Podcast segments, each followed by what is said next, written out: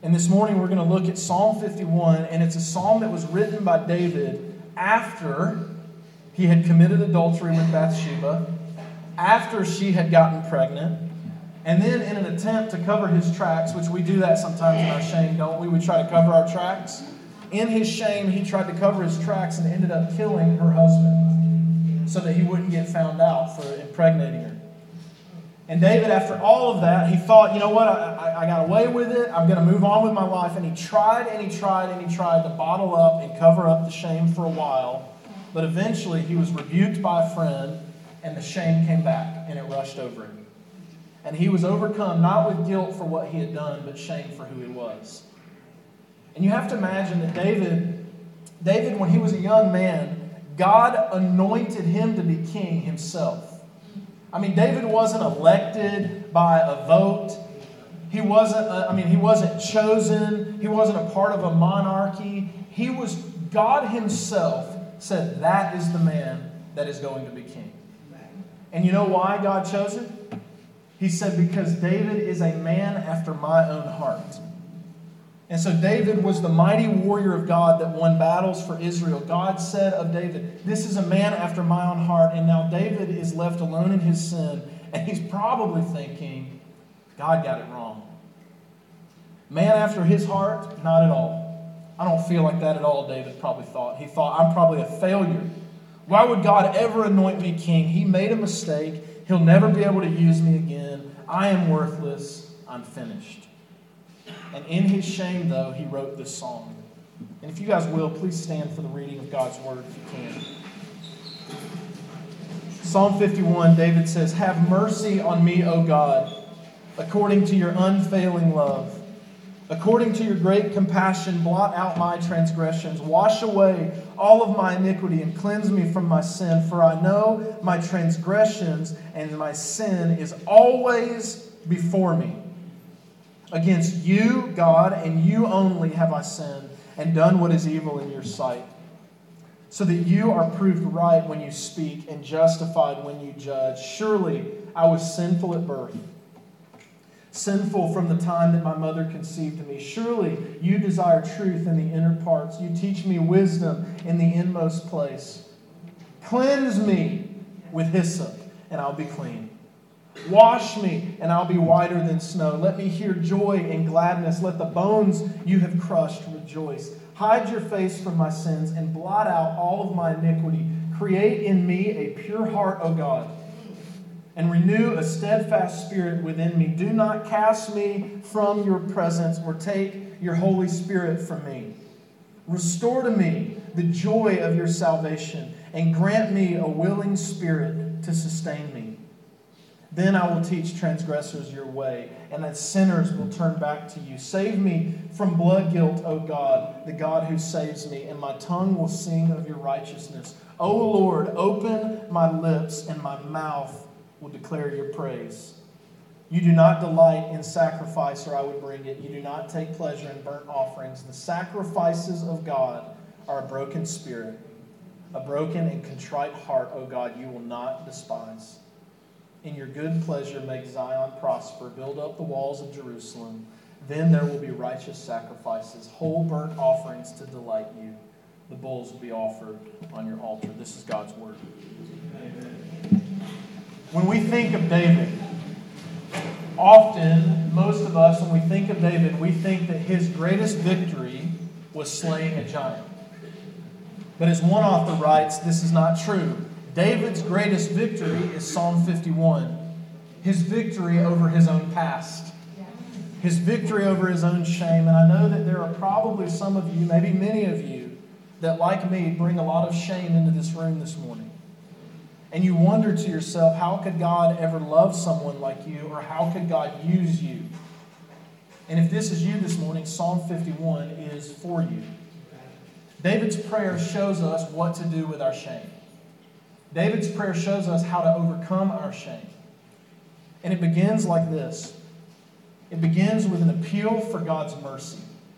Look in verses 1 through 3. It says, Have mercy on me, O God, according to your unfailing love, according to your great compassion. Blot out my transgressions, wash away all my iniquity, and cleanse me from my sin, for I know my transgressions and my sin is always before me. David begins in his shame. He says, Have mercy on me, God. Notice that he's not blame shifting, he's not trying to cover up his sin.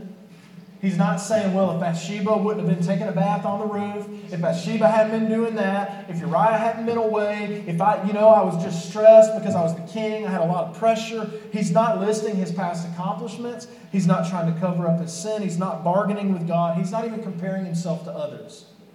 You know, we do that sometimes in our shame. Well, you know, I'm not as bad as Pedro, you know.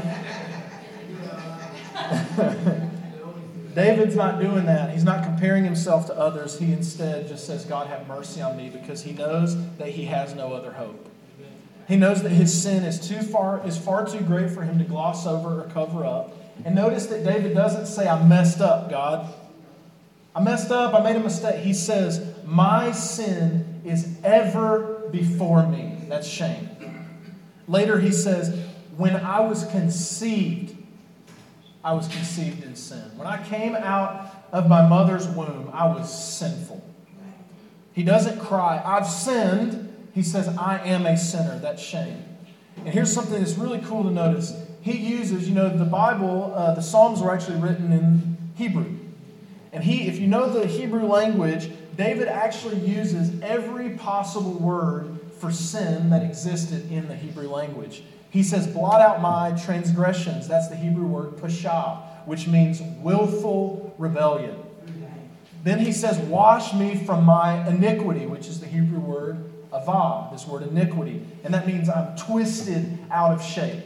The way God designed me to act, I'm just all twisted up. And then he says, My sin is ever before me. That's the Hebrew word kata, which means missing the mark. He said, I've missed the mark. And don't miss this because David, he's a songwriter, you know, he's a poet. But these aren't synonyms that he's using for poetic effect. These are, these are the different ways in which one can break the law of God. And what David is saying is he says, I have my transgressions, I'm guilty of transgressions, I'm guilty of iniquity, I'm guilty of sin, I'm guilty of willful rebellion, I'm twisted out of shape, and I've missed the mark. What he is saying is that I'm guilty in every fundamental sense of breaking the law of God. There is not a way in which you can disobey God that I haven't done. I'm guilty in my heart, in my words, in my thoughts, in my actions. And he says, in very, in fact, my very nature is sinful. He says, I'm ashamed. And David knows, he, he knew the Bible. And he knew that those that were guilty and those that should be ashamed like that, were, that the law demanded his death. I mean, David has broken pretty much all the commandments, especially the bad ones, right? Murder, adultery, lying, coveting, he says, Because of those things in which I've done, I'm, I, I deserve death. But he says, I'm going to throw myself on the mercy of God. Maybe there's some other plan that God can have for me. Yes, I'm a sinner, God, but what about your mercy? I know my transgression and my sin is ever before me. David owns it. He says, I can't talk my way out of this. I can't get rid of this sin by washing it off, by taking a shower. I can't even make sacrifices he said, All my only hope is God's mercy. And see, when you are caught in shame, when you are caught in your sin, real repentance demands that you say to God, that you demands that you don't say to God, you know, you caught me at a bad time, I'll do better tomorrow. Real repentance is saying that I feel shame over what I've done. I recognize that I'm a sinner and that I've done something wrong and that there's something wrong within me. But repentance is then throwing yourself on the grace and the mercy of God.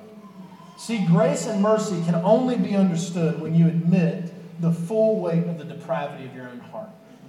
And you admit that you don't deserve His grace and you don't deserve His mercy. Proverbs 28 13 says, Whoever conceals his transgressions will not prosper. Who wants to prosper? So Proverbs 28 says, If you conceal your sin, you will not prosper. I listened to a sermon yesterday, and a guy said, Perhaps the best thing that could ever happen to us is for the whole world to know everything we've ever done wrong. And he said, I know that makes us sound nervous and scared. He said, but think about the freedom that you would find if, if it was all out there.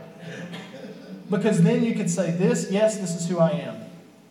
But God has forgiven me, and God loves me even in the midst of it. Proverbs 28 13 says, Whoever conceals his transgressions will not prosper, but he who confesses and forsakes them will obtain mercy. David does not conceal his sin, he lays it bare. Here it is, God, my only hope is your mercy. But then he confesses his sin. He says, Against you and you only have I sinned and done what is evil in your sight, so that you may be justified in your words and blameless in your judgment. Behold, I was brought forth in iniquity, and in sin did my mother conceive me. I have always thought this verse 4 is really weird. He says, Against you and you only have I sinned, God. And I'm like, What? What about Bathsheba? He sinned against her. What about Uriah? He's dead. Against you and you only, God? See, sin's consequence, our sin, our, the consequences of our sin never fall solely on us. Almost always somebody else is left hurt in the wreckage. But David realizes something that we often fail to see with our own sin, and that is that yet he knows he's sinned against Uriah, he knows he's sinned against Bathsheba. But he recognizes that our sin always begins first against God before it affects others.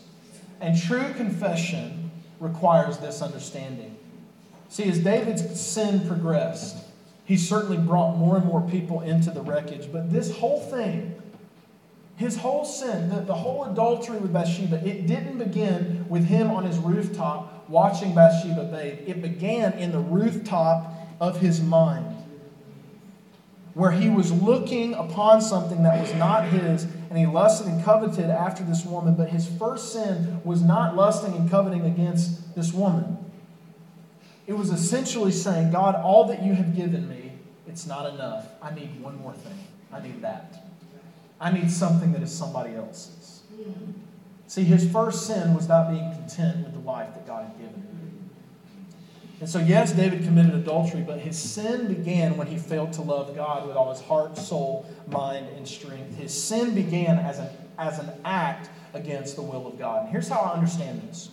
Uh, the best way I know to kind of understand this in my own life is I've got three children. And sometimes I get irritated with my kids. Amen? Anybody? Parents? And sometimes I get so, because I'm so selfish, and because I don't like to be bothered, there are some times when my kids may do something that irritates me and I go over the top. You know what I mean? Where you overreact and you speak a little too harshly with your children. And then those moments where I, you know, I kind of snap and say, "Kids, quiet down. Go to your room."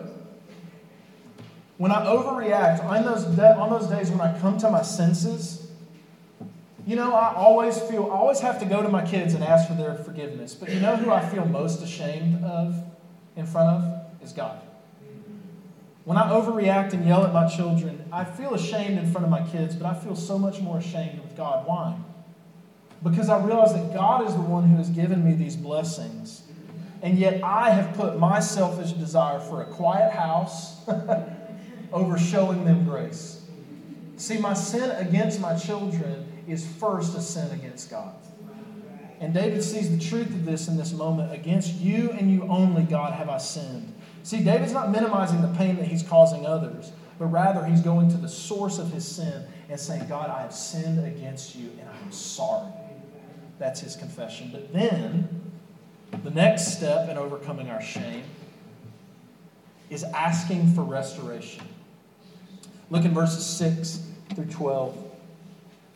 It says, Surely you desire truth in the inner parts. You teach me wisdom in the inmost place. Cleanse me with hyssop, and I will be clean. Wash me, and I will be whiter than snow. Let me hear joy and gladness. Let the bones that you have crushed rejoice. Hide your face from my sins and blot out all of my iniquity. And then he asked, God, create in me a pure heart, O God, and renew a steadfast spirit within me. Do not cast me from your presence or take your Holy Spirit from me. Restore to me the joy of your salvation and grant me a willing spirit to sustain me. David begins, he says, Wash me, God. Purge me. This word purge literally means descend me. I've sinned. Take it away, God. Make it as if I never did this in the first place. And he says, Do it with hyssop. Now, in the Old Testament, the other times that hyssop was used for cleansing, it was used twice on two occasions. One, it was used for lepers. This is what the people would clean lepers with.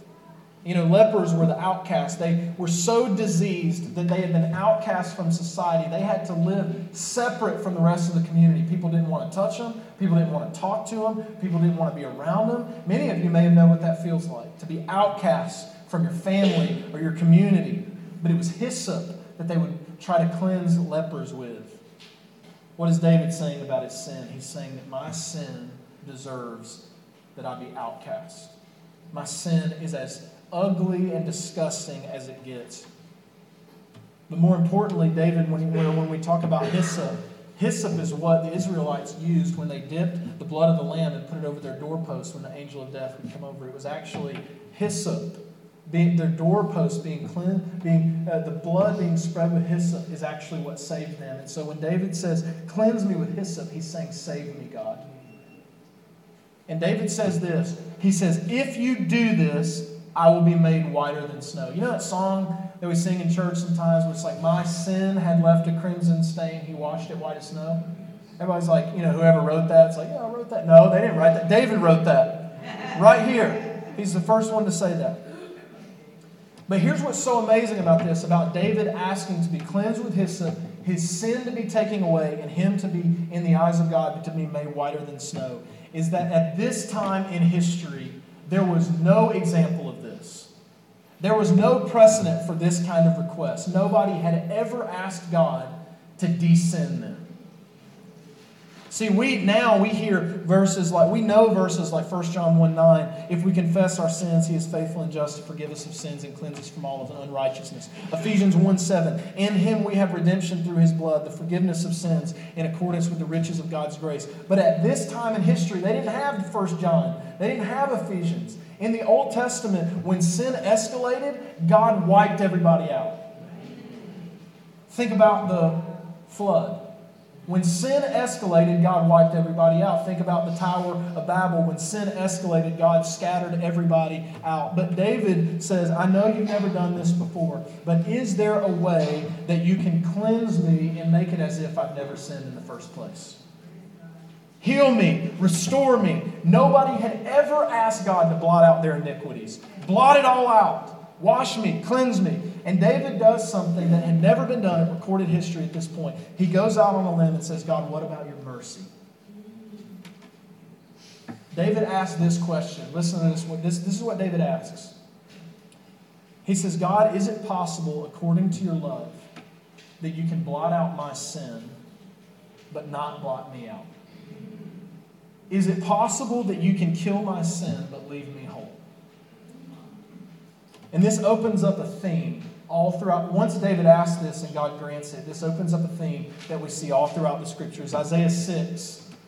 Isaiah the prophet is standing before God, and there's this, these angels, these like beings, have burning coals that are coming toward him. And all throughout the Old Testament, the burning coals represent God's wrath and his judgment on our sin. And Isaiah is looking as the flames are coming toward them. He says, Woe is me, I am a man of unclean lips. He, think, he thinks he's going to die, but the coals touch his lips, but they don't burn him. Rather, they forget, they cleanse him of his sin. And God says, Your guilt is taken away.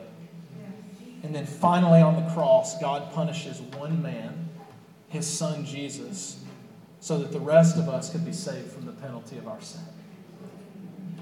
See, through Christ, we have an answer to David's prayer. There is indeed a way in which our sin can be blotted out, but we can be left whole. His name is Jesus. See, you cannot remove, you cannot move to the next step in overcoming your shame without understanding of what God has done for you in Christ on the cross. Jesus has made a way for your sins to be completely stripped away from you, but for you to be left whole. Your sins were nailed to the cross, and they were left there. But Jesus went into a tomb and rose from the dead, and you came out with him. Your sin is on the cross. Your, your new life is in the resurrection. See, the way we often view repentance is we often think it's like this God, I'm sorry for what I did. Now, how, what do I need to do to make it right? How many days in a row do I need to go without a mistake before I can talk to you again? What prayer do I need to pray to move on with this? See, uh, uh, what do I need to do? How much money do I need to give to, to make myself right before you again? See, we often put the process of restoration in our own hands. And when we do this, we can never fully trust, love, and cherish and worship God because we'll never know if we've done enough to make it right. But the message of Jesus' mercy is that He restores, He forgives, and the call then is to stand back up and keep following Him in obedience. I began this sermon with a story about this one time when I had sinned and I was sitting in my room feeling all this shame. Well, that morning I remember picking up my phone and I remember sending a text message to my best friend. And his name was Chase, one of the godliest friends I've ever had, still have. And I remember texting him something along the lines I said, Chase, I messed up. I brought dishonor to the name of Jesus and I am ashamed.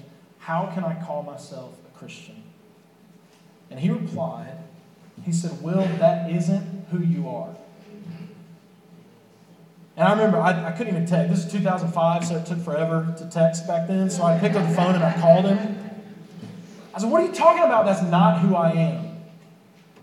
I said, That's exactly who I am. Who was I to think I could be a faithful Christian? I've got all this stuff in my past. I can't overcome it. This is who I am. I can't, I remember saying to him, I can't follow Jesus the way you follow him, Chase. I'm not as good as you. I keep doing the same things. This is who I am. And he just came back again and he said, Well, that's not who you are. He said, You're listening to the enemy. He said, And the enemy is accusing you of something that was already paid for on the cross 2,000 years ago.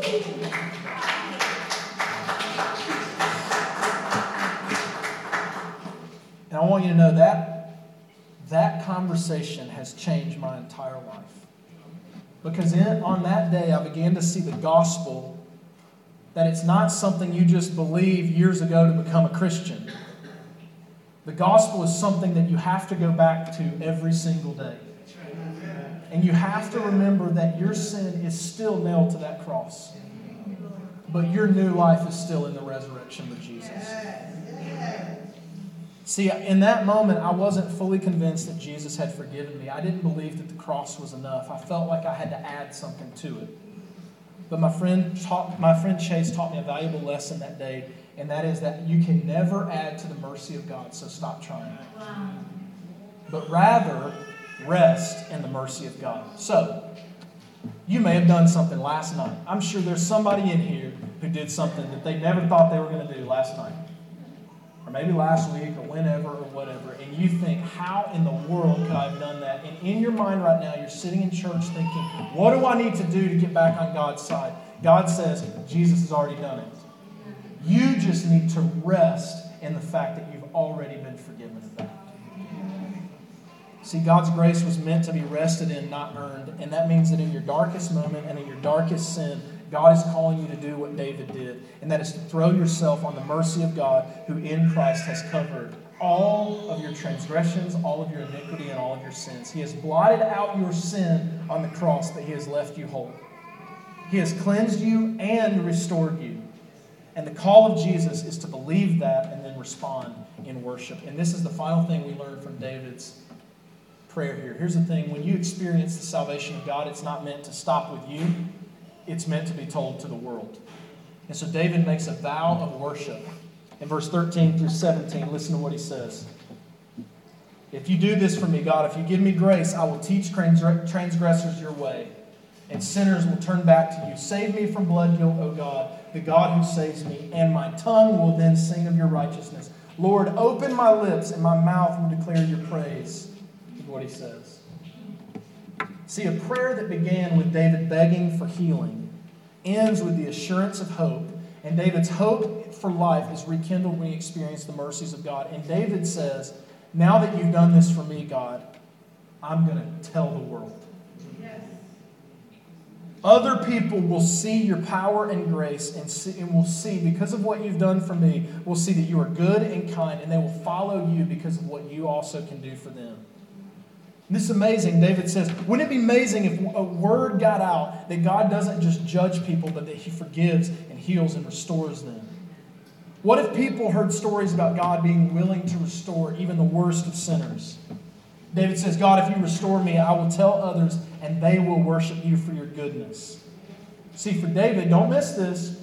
For David, forgiveness results in evangelism and results in worship. See, forgiveness should create an insatiable desire within us to tell others about the mercy we've experienced in God. And here's what I love about this because David spent about a year trying to hide his shame from everybody else. I'm not going to let anybody find out about this. I'm not going to let anybody know. I'm going to die with this secret. But now that it's been brought to light, he says, I'm going to lead with it. This is going to be the first part of the story that I tell. I'm not going to hide my shame anymore, God. Rather, I'm going to announce it so that I can proclaim how you've covered it and how gracious you are. At my church, we have testimonies just about every week. And there's always somebody standing up they tell stories about this is who I once was. And sometimes it can get a little uncomfortable. A while back, we had a woman stand up and she said, she said, I used to fantasize about killing my husband. That's no, no, no. That's the kind of stuff that we think we would never share with anybody, even though some of you probably had those kind of thoughts. We've had people, we've had people stand up and they say, I committed adultery. They had people stand up and say, I was addicted to this and that. But because I feel like God has given us a vision of grace within our church, people are able to stand up and they're able to lay out the most shameful of secrets. And they say, But this isn't who I am. Because God covered that. And I think of what that says to our world. You know, I just like, I'm on the train today and I cut subway car full of people and I'm going, what are they carrying with them? And do they know that Jesus can cover it? And when we're able to stand up and say, Yes, this is my shame, but God has removed it from me and He's given me His glory and His righteousness, then the world can see the power of Jesus and the beauty of the gospel. My favorite person in the Bible is Peter. Anybody love Peter?